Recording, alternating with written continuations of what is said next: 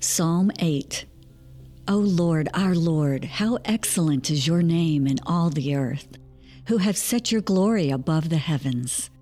Out of the mouth of babes and nursing infants, you have ordained strength because of your enemies, that you may silence the enemy and the avenger.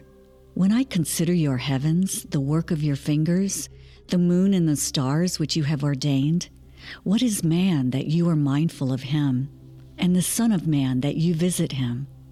For you have made him a little lower than the angels, and you have crowned him with glory and honor. You have made him to have dominion over the works of your hands.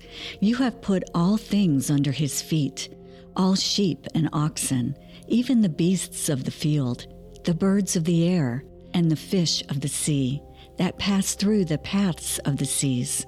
O Lord, our Lord, how excellent is your name in all the earth.